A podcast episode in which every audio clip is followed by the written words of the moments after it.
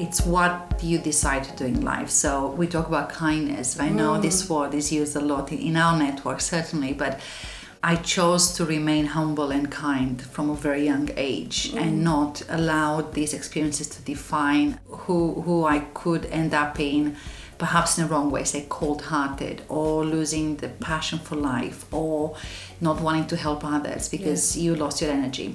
So there is uh, an inner sort of strength that you have to uh, consciously choose to, to be the, the right person.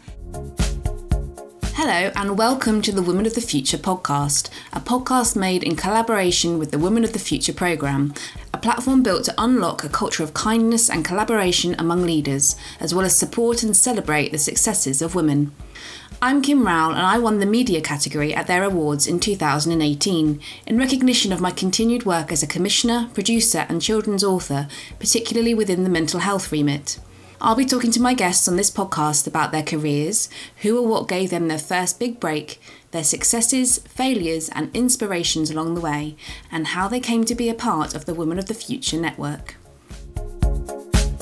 Winner of the Community Spirit Award in 2017, Kristina Gavrilovic is the head of European operations at Justice and Care, an organisation that supports victims of slavery and human trafficking by empowering them to rebuild their lives. In her former role as the Anti Slavery Partnership Coordinator for Essex Police and Kent Police, Christina had the opportunity to address the gaps in our social justice system, ensuring organisations put human trafficking and modern slavery at the top of their agenda. With a focus on victim identification as well as rescue and support, Christina implemented four new partnership boards which set tasks and achieve objectives on a local level. Alongside this, Christina delivered a safe house for victims, awareness training for over 8,000 frontline professionals, and has raised funds to support victims and bring offenders to justice. Her work safeguards hundreds of victims every year.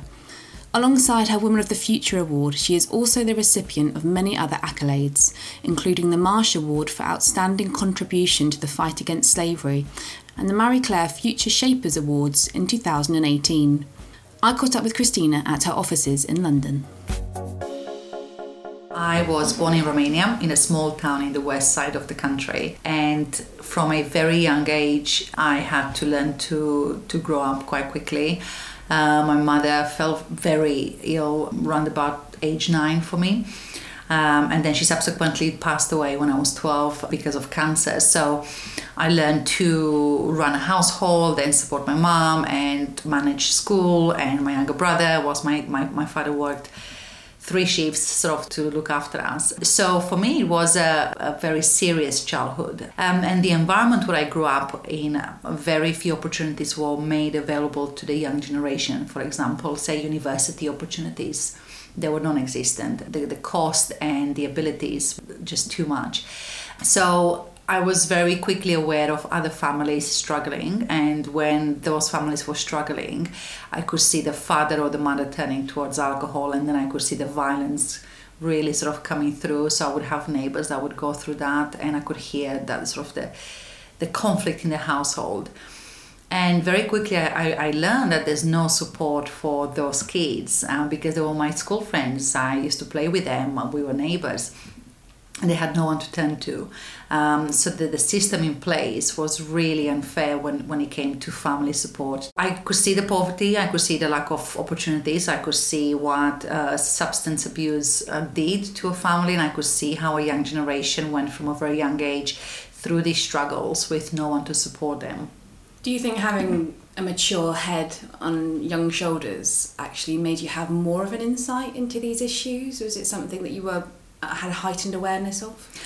Yes, I, I think it has because when, for example, when I learned to budget the, the, the, sort of the household money for, say, the, the food and, and whatever needs the household has on behalf of my father and mom, I quickly realized how, how you know, you have to make some, a very small sum last quite a long time. Mm I could also see the costs or the prices. For example, alcohol was much cheaper than bread. You could buy a liter of some, you know, some rum that was at a fraction of what a, a, loaf of bread was costing. So it was very easy accessible. It does give you a, a heightened sort of sense of awareness of what an adult might struggle with or mm. a family might struggle with because I could see how I struggled and I had a fairly stable foundation in my own home. Mm. So did you go through education fully in Romania, or did you do that when you moved here? How did that kind of yeah? so um, unfortunately for my family, after my mom passed away, my own father turned to alcohol himself to go go through the, the grief and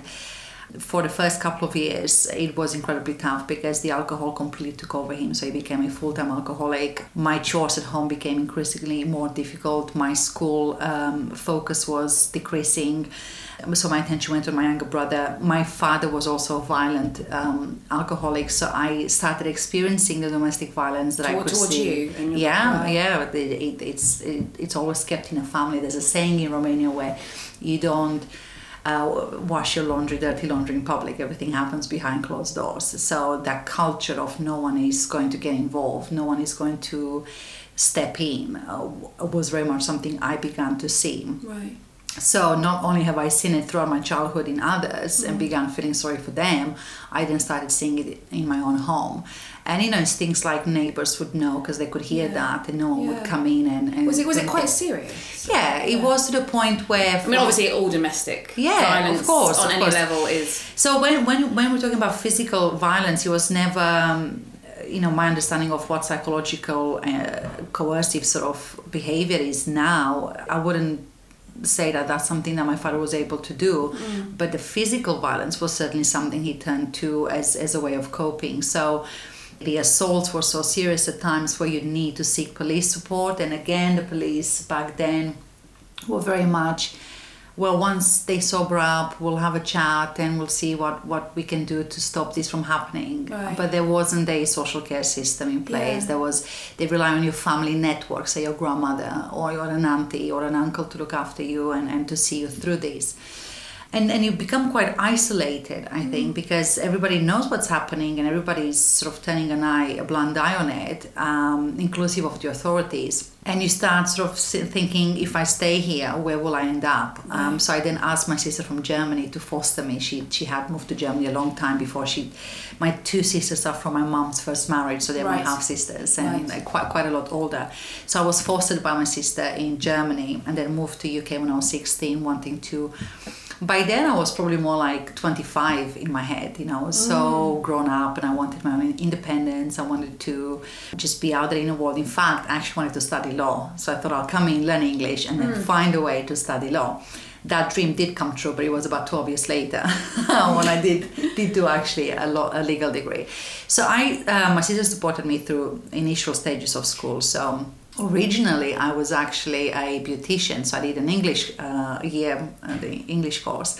Then I did a vocational course. Um, in, in, Germany? Uh, no, here. Oh, right, so okay. I was 16, I moved here. 14, I moved to Germany. So 16, oh, so I went to your sister, you stayed there for yeah, a couple two of years. And, and then I knew, yeah, I knew that the life in Germany was not going to be for me. Right. I don't know what it was about. I just did not feel right. So I mm. just wanted to explore. We have some friends here, still do, family friends. Yeah. They were prepared to put me up. They were prepared to offer me the first initial steps of a pathway yeah. that I might carve for myself or I might not. Right. Um, and it worked out for me, so that's 20 years ago. So, your experiences of moving to the UK were all quite nice and uh, safe. Yeah. yeah. I yeah. think that's probably. Um, everything else I had to learn to do. So even mm. things like finding the course and yeah. my sister, you know, knowing how to pay for it finding a part-time job whilst I was a student. Yeah. Um, so I had I had that kind of financial stability to for my basic needs. Then learning to so my my priority was to learn a skill, and I thought I can do this skill. You know, it's yeah. a year sort of vocational training. I can become a beautician. I secured a job three months before I finished the year, so I then started working in a in a salon. I then became financially independent, so I had my own place and paid my own rent then I met uh, what was then my husband to be, and I was married at 19. And that was sort of the, the plan as, as sort of unfolded itself. UK is where I'm staying, it's where I'm married. it's what I've trained, it's what I've got a job. So within five years, you left your home country, Yep. moved to another country, Germany, Yep. and you moved to another country, then the UK, Yeah. And you were married, and Yeah. you were a trained beautician. I That's was- quite incredible, yeah, isn't it? Yeah.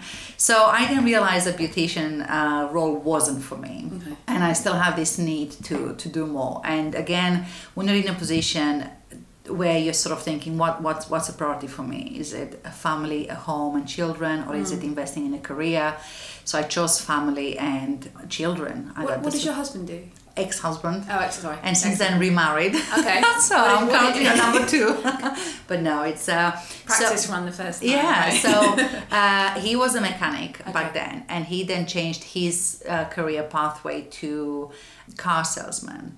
He then changed again in these 10 years we were together and married for eight. He changed to having his own business, and now he Ah. runs a successful business where he produces items made out of glass, so Okay. steps and floors and Okay. so on. Um, so we were together for 10 years, and during this time, I realized that working in worlds full of projects would be the place that I, I thrive the most. So give me a problem uh, and let me find the answers, uh, embed the answers, and then move on. So I started working within a, a home office contract and the, the healthcare where prisoners who couldn't go to mainstream prisons would go to specialist units. Right. So I ended up working in these specialist units and looking at how those services were being delivered. Uh, at first, Okay. I, I you work your way through. You start as a junior and then you. So you what kind of so what kind of crimes then would go? So anything from murder to serious uh, sexual violence sort of assaults. Um, So why were they not going to prison? Why was that? Usually it's a mental health. uh, Right, they were too vulnerable. There would there, there would have had to be some vulnerability involved, either a physical disability, and there would be at, at risk, or a mental health. So Hmm. we would we would work with that. Also, part of that contract was to assess whether someone was fit to plead guilty or not guilty. Um, Right, so again, there were sort of an assessment part, and there was a sort of carrying out your sentence part. Alongside with that, once they during the sentence sort of part, they would have exposure to various programs that would help them reintegrate into the commun- community safely, Right. so that they wouldn't reoffend again.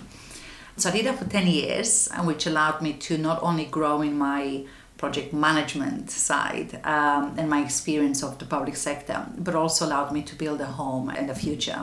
If you had children. No, the children never Oh. happened. I um, I do have step two stepchildren now Right. from my husband's side, but for me, children never happened. Um, long medical issues, um, which again I had to make some tough decisions, and I reached a decision in my late twenties where I had to have sort of a partial hysterectomy. With that, children were, were never going to be part of my my own biological children will never be Right. part of my world, and and that was fine because again I always felt that somehow I will be surrounded by, by children or I'll have some kids in my life whether it's through my nephews and nieces or Yeah. you know a partner that has Was, was children it traumatic for you at the time, or were you quite Yeah. pragmatic about it, or how did you? Well, uh, uh, this by the time I made that decision, I had already spent four years in the clinical setup dealing with this issue. Um, so it started with an ectopic pregnancy, and I was 24 when that happened. And it was so severe that I was quite literally, I was about three, four hours away from dying. Wow. And what I didn't realize that the pregnancy had ruptured and I was internally bleeding. I just put it down to a very late bad period. Yeah. So I thought, no, it, it's just a, a bad period. I'm just gonna keep going and take a few painkillers, and then a week later. As women do, right? Yeah, as women do. That's exactly like, what it was. Get rid of that pain. On, it was, you know, hot baths at night and Yeah. quite a few painkillers. And I thought, my God, this is a really bad period. So I'm just gonna, you know, uh, just go through it. Then I fainted. A Mm. week later, I just just collapsed. I was taken to the A&E. I wake up in the A&E and they say, "Is there any chance that you could be pregnant?" So I said, "Well, I thought I was uh, because we were sort of waiting for. They just Mm. Yeah. Mm. waited a few more days just in case." Um, they did a test and confirmed that I was showing signs that I was pregnant, but also that I was bleeding internally, and it was so so severe they had to take me into surgery there and then. So they removed the pregnancy. I still say pregnancy because it was it, it usually ruptures between nine and ten weeks, so it's Yeah. quite quite far gone by then. Uh, and they had to remove my tubes because of the damage that, that it caused. And that was sort of in and out of hospitals since. And to this day, I still don't know what caused it. You know, there's so many causes for it, but it just it happened. I remember that experience was you're sort of all over the show because you're going into why me and then you're going into but I would be a perfect mom and It's then hormonal as well, isn't and it? then the hormones because you're still yeah, pregnant yeah. your body's still Yeah. saying i'm kind of ready for, for a, a child the recovery of it was quite the physical recovery was quite intense because it was such a serious surgery. It took about a month before i was able to really walk up straight properly oh, Wow. and go back to driving. And then you're searching for answers. So we continue to search for answers. So before we fell pregnant we we realized we weren't falling pregnant. So we started having some tests done. So that again went on for two years. Mm. Then we did fall pregnant. And then that went wrong. It took us another two more years to really get some answers by which point the strain of the whole clinical environment and the stress and the hormonal imbalances and opening a new business and working and, and you know going through all this uh, we realized that we, we were more like family friends than lovers than a, than a couple. So we parted ways. We had a very even to this day you know if i saw him amicable. uh, very amicable. It was a straightforward non-traumatic divorce Yeah, I think sometimes when you met someone so early on in your own life, and you think about how much you changed from nineteen, Yeah, give it to 10 27, years, yeah. it's an incredible Yeah. amount of development within Yeah. yourself as a person, and not just as a couple. So, yeah. yeah. you do and and if i could you know we can't go back in time and, and i've always said don't ever go back you know No, to, to, to wishing it uh, not to have happened but i would absolutely and categorically say that getting married at a more younger age you really need to be sure Mm. that that is what you want and and also appreciate that there'll be changes. Um, you will change. And i certainly Yeah. changed 10 times over in those 10 years. You want different things. Unless you're flexible enough as a couple to go Yeah. through this you'll break because you'll pull back towards towards something that doesn't doesn't exist anymore. So he said you know i don't love you like a wife. I, I and, and it's no it's we shouldn't continue. So we we ended the marriage. And it was then that i realized I need to, to make some serious decisions uh, about where I want to head into. So, what, what do I want to focus on? Because I don't ever want to put a partner through what I've just gone through in the last four years. So, I spent a year going backwards and forwards, making sure that every possible thought and regret that I might have in 20 years' time or in 30 years' time, it's already been thought of and I've come to terms with it. So the, the you know the worst thing that could happen for me is to wake up in my 50s and say I wish I had. And then once I was uh, at ease and comfortable that I'm making the right decision, I decided at that point that biological children will never be something that I will ever experience um, of, of my own. You've been through some some very traumatic experiences in your life. It seems that you've got now like a very sensible head on your shoulders. I mean, you must have you gone through processes to help you deal with them, or is it just the benefit of time now that you can look back and just think that's why my dad was like that. That you know that experience within my marriage is particularly horrible, but you know I've dealt Yeah. with it and I'm in a very safe and stable place right now. Like you see, that these are huge things. These aren't Yeah. just I broke my arm. You know, Yeah. it's just these are Yeah. actually quite life defining moments Yeah. essentially. But you seem like you've really got it together. I, I remember I actually had this conversation with someone not not, not that long ago, and it, it's what you decide to do in life. So we talk about kindness. I know mm. this word is used a lot in, our network, certainly, but I chose to remain humble and kind from a very young age mm. and not allow these experiences to define who who I could end up in perhaps in the wrong way, say cold hearted or losing the passion for life or not wanting to help others because you lost your energy. So there is uh, an inner sort of strength that you have to uh, consciously choose to, to be the, the right person. But of course, it does help to surround yourself with people that think like you. So I've always said that you attract what you project. So my network, my inner circle of what is now family, not blood, but is now family, have you know walked the same journey with me and I was able to see different points of view and different perspectives and allow other people to come in and, and help where needed. So mm. if it was I remember when I came out of the hospital once I had to have a follow-up surgery after the, the, the, the marriage finished I had to have one final surgery to, to remove some of my internal items. I couldn't wash my hair and I couldn't feed myself. So my closest absolute closest two friends. One was washing my hair, and one was feeding me. And it's little things like that. That's okay to be weak, and it's okay Yeah. to go for help. But there was also an acknowledgement that some of these events have caused some serious psychological kind Yeah. of uh, impact.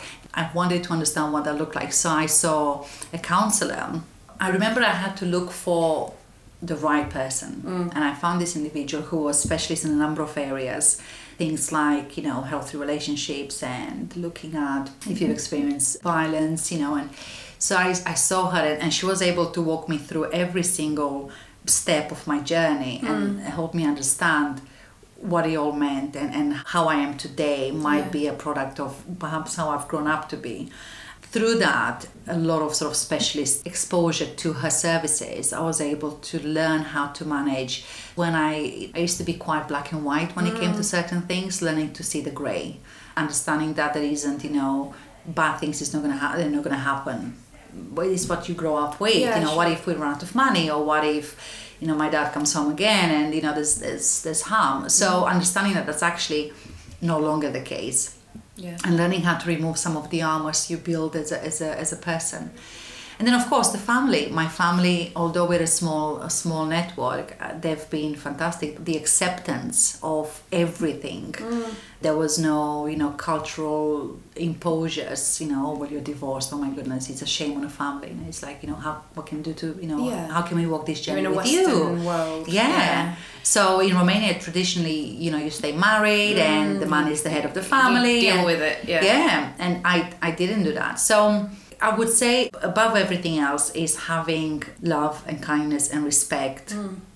surrounding me allowed me to just heal. And in time, of course, 20 years later, Yeah. everything everything just feels different. So tell me more about Justice and Care and how you came to be involved and what they do. Oh my goodness. Well, they're an amazing, absolutely amazing organization. I met Justice and Care in the last year of being with the police forces and their values and their, their structures are second to none. So coming out of a public sector after 16 years is very, it takes something special for me to step out into the private sector. So Justice and Care is, is an organization that has been focusing on human trafficking and, and modern day slavery for over 10 years now. They have looked at concepts and solutions and programs and models of operating that would help the journey of a victim when they go through this crime. Because it's not just the trafficking that we're talking about we're talking about poverty and again domestic violence and mental health sexual violence all these different factors.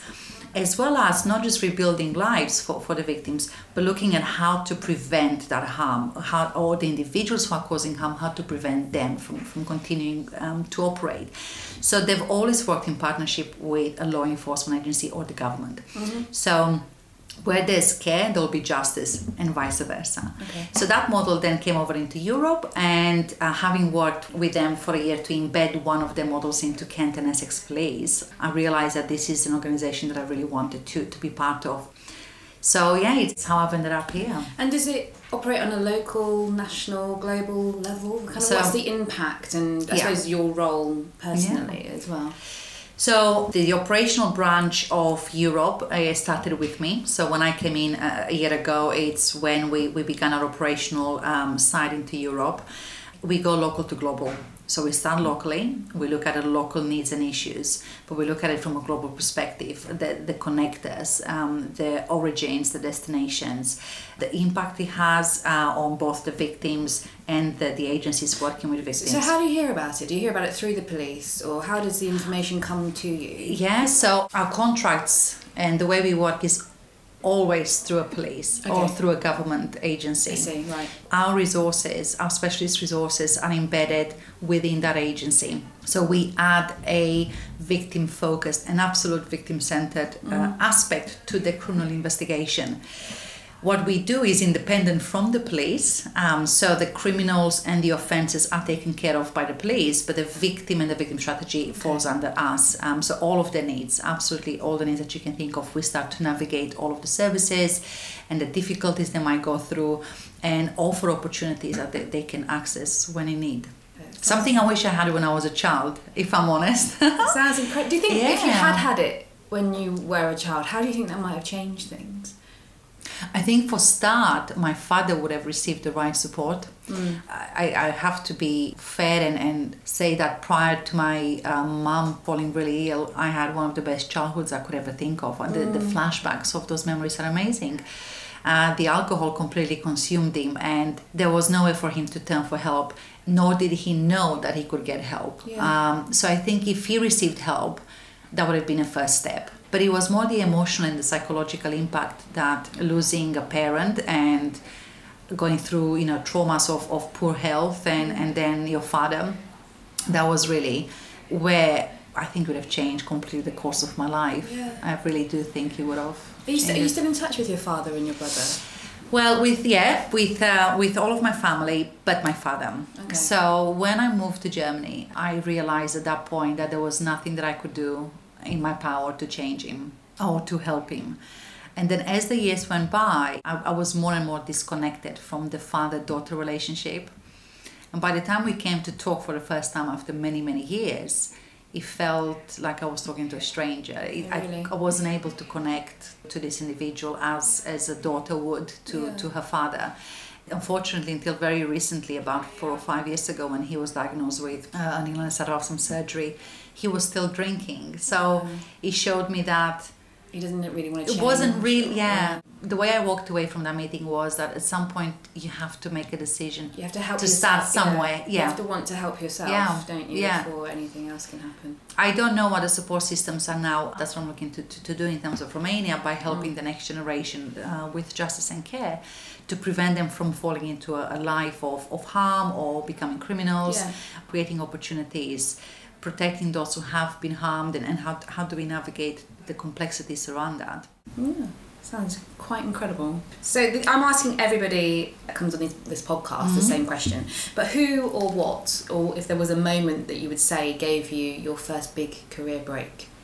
Mm, I will have to give this credit, even though I may not want to, but I have to give this credit to my my husband. So we married in in just five weeks ago now, so newly married. Oh, Together for four years. Thank you very much. um, so the partnership coordinator role, which is how I came to the attention of the network, I remember looking at that particular job, and I had just finished my law degree. So going back to my me being 27, not only have I made the decision of not having my own children, but I also embarked on a law degree to finally achieve what I wanted to do when I was 16. But did you did you do some vocational training as part of your work in the government? Yeah, so obviously you must have done a yeah, lot of- absolutely. Yeah, you pick yeah. up lots of credits Yeah. that are sufficient enough to to be classed as a certificate or a qualification. Or various various training to help you manage the, the programs or monitor or, or whatever the need was at that moment in time. So I remember I, I embarked on this law degree and uh, I was working full time and studying full time. So I did that for three years. I would not recommend I was going to say, how did that go? Yeah, not very well. no, you you don't have a lot of sleep, and pretty much you have no life. It's zero life. Anyway, lo and behold, I meet who is now my husband in my last year of, of my degree. I remember thinking the first year after finishing my degree, what should I be? What should I do with this? You know, I, I said yes to the degree because it was a challenge. It was going to keep me focused. It mm. was a, a wish that I wanted to to achieve. But what do I do with it? And during my degree, I looked at human rights issues, of course, that that's always going to be my, my calling. And human trafficking became one of my focus sort of areas and mm-hmm. realizing that a human being can be bought and sold. You can put a price tag on me. You just can't get your head around that. And then when I saw the prices, anything from a hundred pounds for a human being, you know, to five, six thousand pounds, that's that sort of trade price, not even the retail with profit price. So I just could not get my head around how How is that even quantified? How do you say you're worth a hundred pounds? Oh, it's, ba- it's based on the on- mind just bobbles. Yeah, as it's based on the demand. So if the demand is on children, virgins, right. males, females, uh, skin color, height, body measurements, uh, hair length. Sick. It really Yeah. is. It's ridiculous. It, it's not even ridiculous. It's, it does make you feel sick. Mm. So I started looking into this and I um, registered as a member with the British Institute of Human Rights. And then my sister is also a prosecutor in Romania. So again, going back to both my sisters, sisters had a different lifestyle to what I had because they were from Mm. another sort of marriage. And there was a, a huge case, it's still going on in Romania uh, six, seven years later. So I was able to look into how human trafficking, well, humans as a commodity wa- was being used, um, and then the drugs and the firearms. So got my head around that, uh, and then this this particular role was advertised, um, and I thought, right, they need someone to start their responses Mm-hmm. towards this crime type. I have two years or 18 months actually because they recruited quite late. You know, should I do it? And can I do it? And do I have enough skills to do it? And it's, you know, I'm putting into practice something that I've only really seen in theory. Yeah. Um, and then, of course, project managing, but I've done that for many years. You know, is it the same? So it was my husband who then said, I absolutely have every faith in you that not only will you do it, you will completely change the landscape for it. So um, applied, was successful, and within 18 months we went from 40 victims, or 40 offences in two counties, to my last working day last March was 664 identified. We went from just a small number of organised networks, crime criminal networks, to double figures. Um, we built a uh, through my, my leading the teams we built a model that brought various sectors together in such a way that everyone had the right responsibilities and the right level of involvement. It just it just showed me the, the power of bringing the right people together mm. and what it can achieve. So i would say my credit for the last five years successes would probably start with doing that application form by being supported entirely by by now my husband That little push and, Yeah. and give you the, the confidence. yeah isn't there it? was probably about seven different pushes because i remember it was like several days worth of You I shall i shall i not i can't do it i don't think i can i mean I, I know what i'm about but this is maybe too It's much and it's serious Yeah, and yeah. um, but I embraced it, and uh, to this day, I'm, I'm still learning. Of course, you do. You have to learn to develop. Yeah. But the 18 months were uh, so much, you know, sort of missed dinners, missed uh, events, long hours, um, and ultimately, I was able to sleep that much better at night because once I've seen the problem and our response to it, and then fast forward 18 months later, and we saw our responses and what it did, it saved an incredible amount of, of lives. That was the satisfying bit about Yeah. the job. It becomes tangible, right? Yeah. You've actually Yeah. saved lives. Yeah. Your passion is palpable. It's, uh, it's like it's, infectious. It's, it's quite. It's, it's nice. It's nice to be Yeah. in a room with you because you can really get a feeling that you love what you do, which so many so many people out there probably don't quite buy into what it is that they're Yeah. doing. But I suppose it doesn't necessarily have to be as something as serious as human trafficking. But as long as you care and have a, passion and an enthusiasm for what you do. And it, it always goes back down to being kind because if you know that that's who you are, then it doesn't matter what topic you happen to be drawn towards, whether it's you know a children area or the poverty or or HIV, whatever that topic is, you will you will find an entry point, uh, and you will find a way to give something uh, Yeah. to that particular uh, field, whether it's your experience, whether it's your time, whether it's your donations. You find an entry point and then you do it because you believe in it and you want to see changes. So I think for me that is the bit that I'm happy to leave behind as a, as a legacy. So talking about kindness brings us very Mm. nicely on to how you got involved with the Women of the Future program. Could you tell us a bit more? Yes, so someone nominated me. You don't know. You don't know who. no, they still won't tell me Ah. who was the actual person. It was a whole.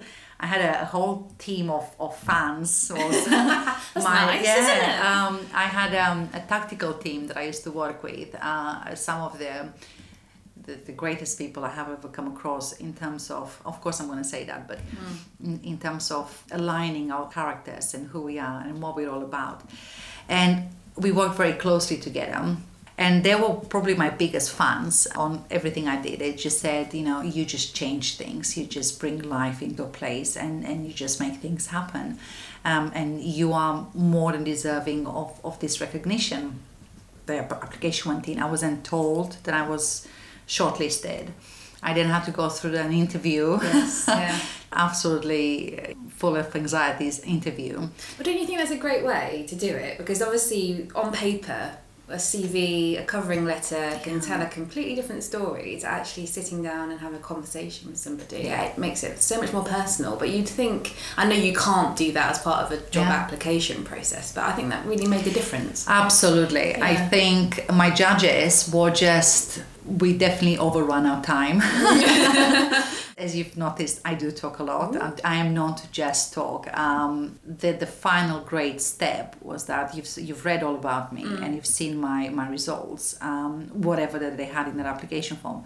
but meet the person behind it and meet the character behind it and, and get a feel for for who they are as, as an individual and that absolutely works um, in anything you do i think you should be able to have have that interaction with, with those individuals. And then i found out that i was the winner on the night. How did you feel? oh my god. I remember walking up to the stage and i should have not worn heels.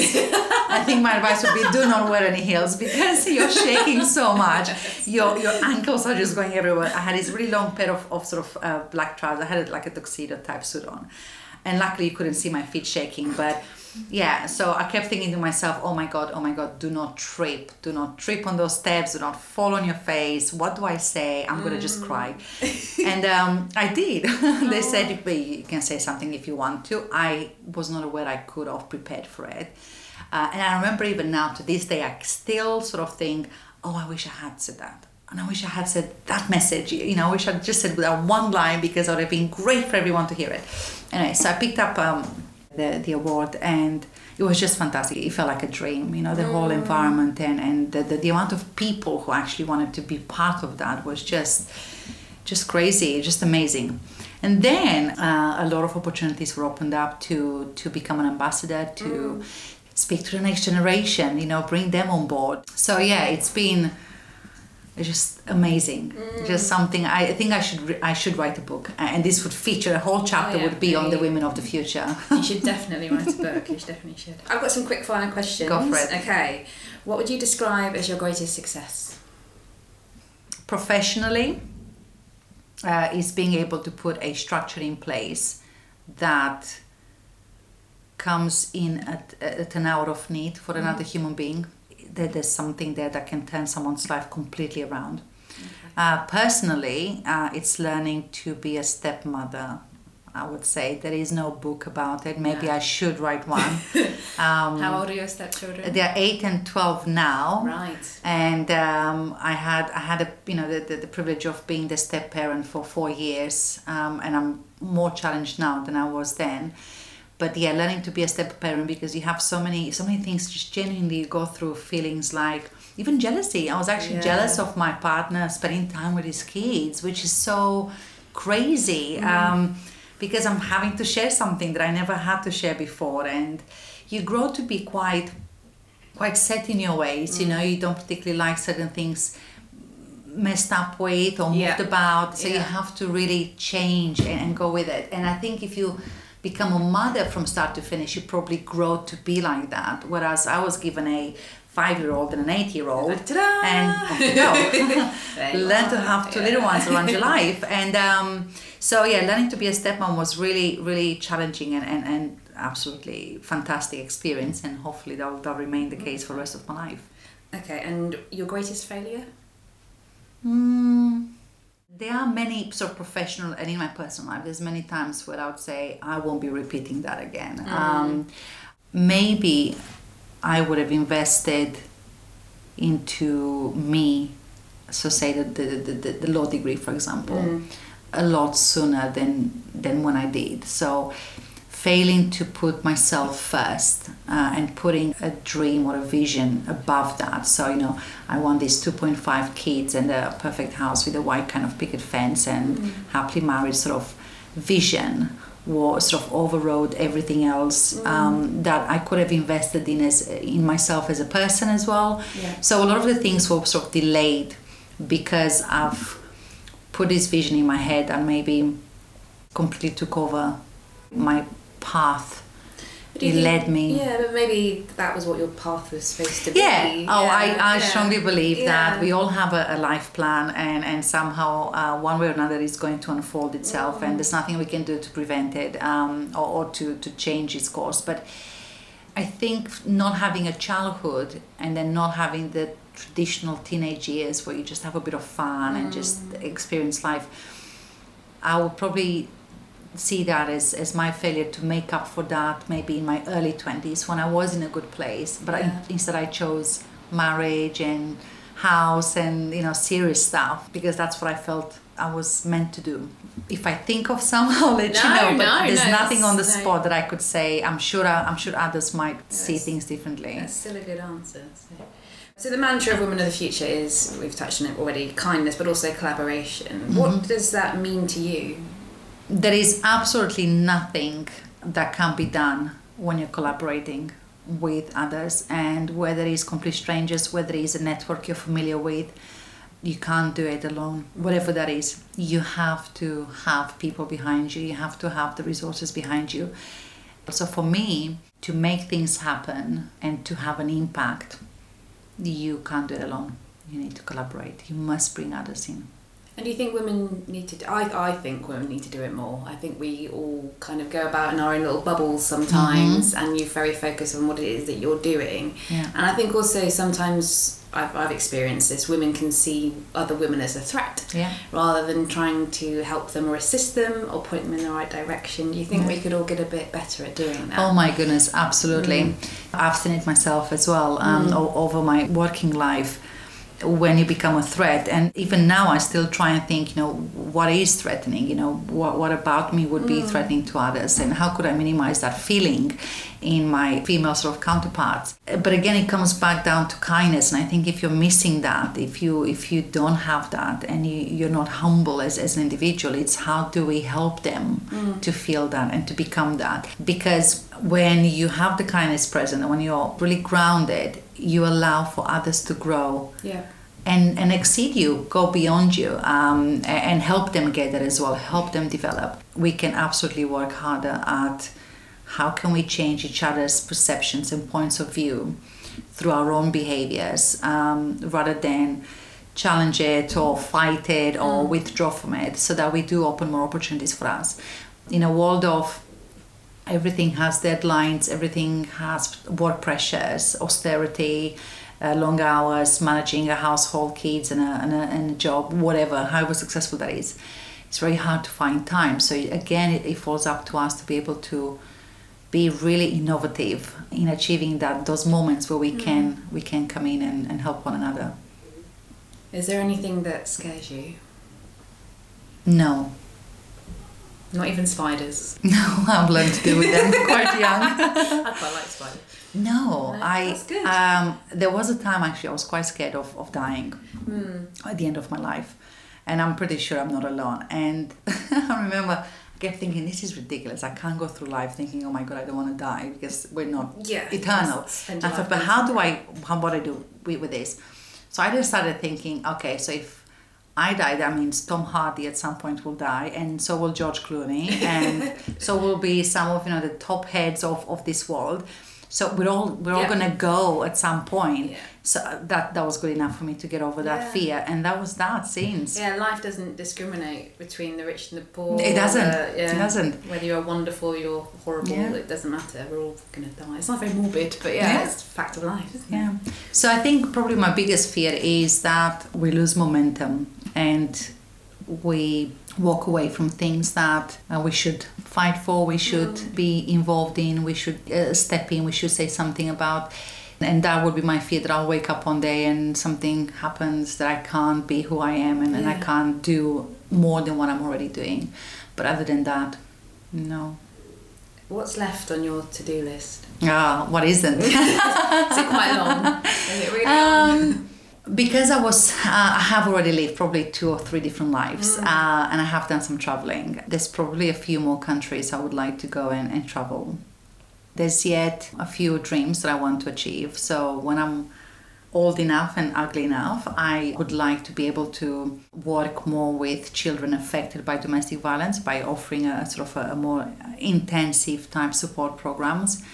I would want to be at a stage where I can give my full time for that and, and all of my resources. So that's later, much later in life. Uh, learn to cycle properly, I would say. I've uh, learned to swim properly in the last few pro- years, as in not drowning. Oh, I see. I think that's, that's fairly important when you're swimming. Yeah. yeah. yeah. So learn uh, learn to cycle properly. So I have learned to cycle when I was very young. Um, then I haven't cycled well properly anyway for many many decades and now if i get on a bike mm. and on the main road i will most categorically hurt myself or kill mm. myself well london's notoriously bad uh, i will anyway. never cycle in london yeah. if anything i'll just choose a field somewhere and just cycle on the field so at some point i have to learn how to do it safely but there aren't any big um, things. For me, home life is just as important as my work life, and whatever I do, these two are always balanced.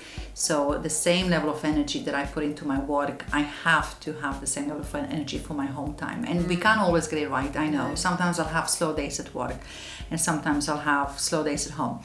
But because I'm very conscious of how much love and attention and care I put into my eight, ten hours a day with my work family mm. and, my, my environment, just as much has to go into my home life. So I get to do things all the time and experience new things all the time and, and feed my soul all the time. So I never really feel like I'm missing anything. Generally, whatever I say I'm to do, I find a way and do it. I, am a doer. I'm not sure anyone's going to stop you. So. No. sleep, maybe. Yeah, you got to sleep. Thank you so much, Christina. It's no. been a pleasure speaking to you. No, it's absolute my pleasure too. So thank you, Kim, for your time. Thank you for listening to this week's episode of the Woman of the Future podcast. If you enjoyed it, please hit the subscribe button. And while you're there, why not give us a rating and review? You know you want to. For more about the Women of the Future Awards, network, and initiative, please visit www.womenofthefuture.co.uk. See you soon.